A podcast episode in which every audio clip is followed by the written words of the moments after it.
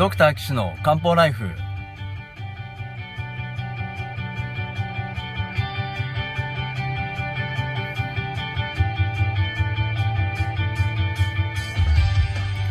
ポッドキャストドクター岸の漢方ライフは医師である岸大二郎がリスナーの皆様から寄せられた体の悩みを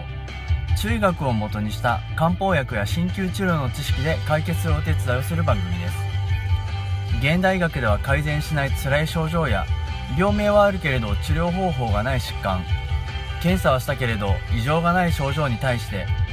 現代学はもちろん漢方や鍼灸の考え方をお伝えしていくことで皆さんの生活を幸せにする岸漢方クリニックがお送りします。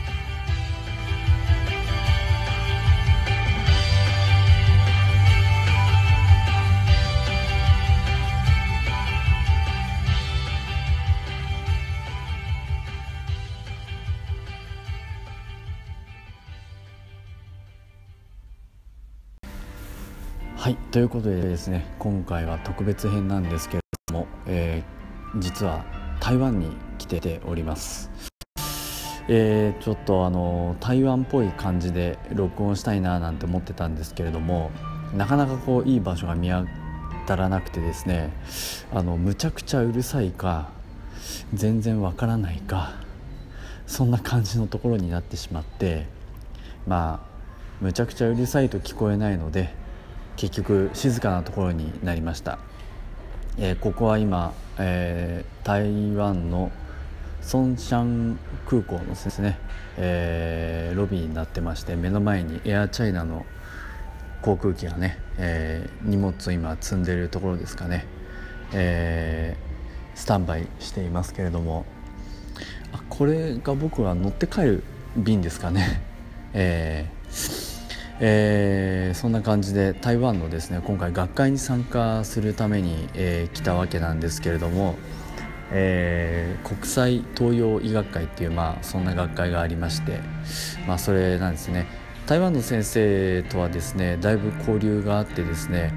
あの毎回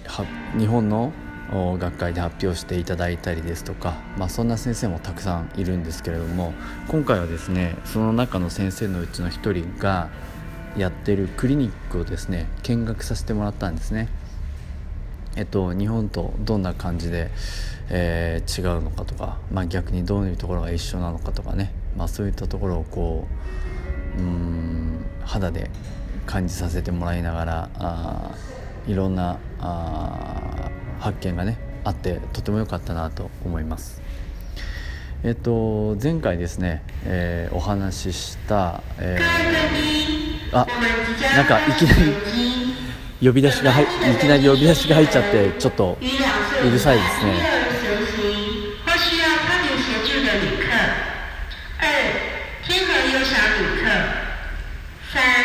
ちょっと早く終わってくれないかな。以及精英会员四经济舱旅客。同时，为了加快登机的速度，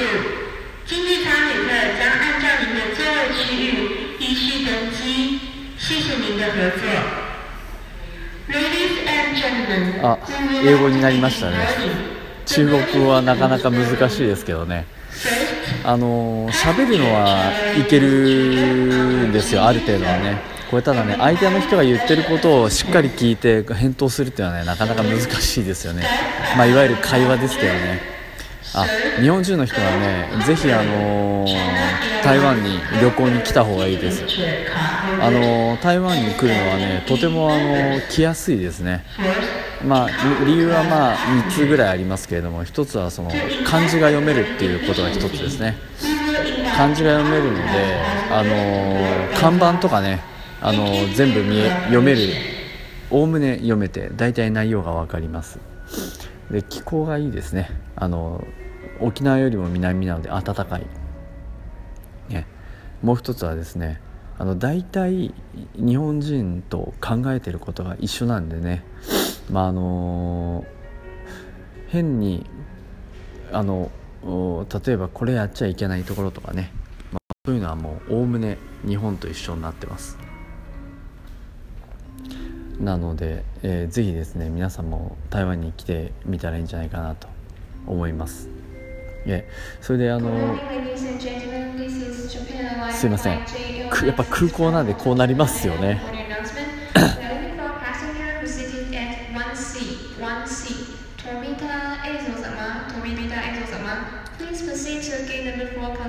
まあ、当然国際線なので呼び出しも日本人の方でしたね今ね、えー、前回の話に戻りますけど潰瘍性大腸炎ですね。で潰瘍性大腸炎の方が、あの大腸に、ね、熱があると、ね。まあ、そういった熱を取り除けばいいですよっていう治療をすればいいっていうお話しましたけれどもじゃあなんでその湿り気が溜まってるのかっていうところはあのあ熱がね溜まってるのかというと湿り気が体に溜まっちゃってそれが熱になってますよって話しましたね。でそのじゃあなんで湿り気が溜まっているのかっていうのはまあ診察するとよくわかると思いますけど例えば肺があ弱くて、えー、水を流すことができないのか胃腸が弱くて水がどんどん溜まっていきやすいのかそれとも腎が弱くてなかなかこう体の外に、えー、水を排泄できないのかっていうことがねあるんですけれども、まあ、この人はこう下痢しやす、うん、下痢しやすいんじゃなくてまあべちょべちょの便が出ちゃうんですけれども食欲が細かったのかな？なのであの胃腸が弱いのかなっていう、まあ、印象を持ったんですねそうすると胃腸が弱くて体に湿り気が溜まっちゃって、えー、その湿り気がこう体の下の方に溜まってきてですね、えー、熱を持ってしまうと。まあ、そういうふうになると大腸に湿熱が溜まって潰瘍性大腸炎になって出血してしまいますっていうことなんで あの胃腸を整えながらね治療してあげればいいでしょうっていう方針を取れるわけなんですよね。そうするとまあ例えば葛根正気酸を使ったりとかあ、まあ、日本で言えば立君子糖を使ったりとかあ伏量院だったり、まあ、そういうようなものをね予防というかまあ本地として使えばいいのかなと思います。ただそれで薬を飲む前にですねもっとやることがあってですね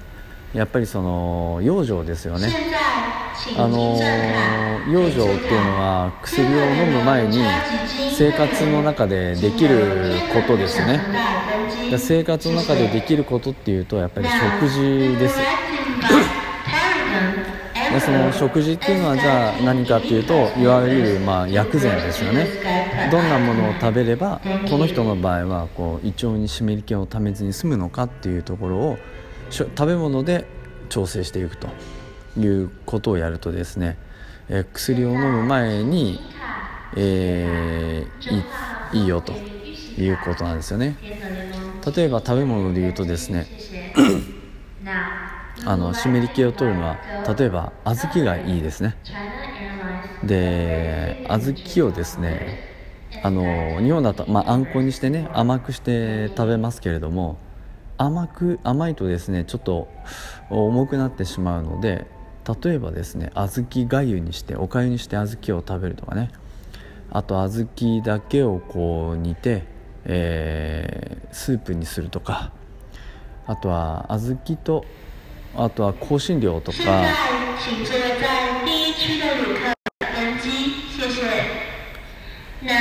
えー、と一緒に煮てですね食べると、まあ、そういったところがこうやれることなんですよね。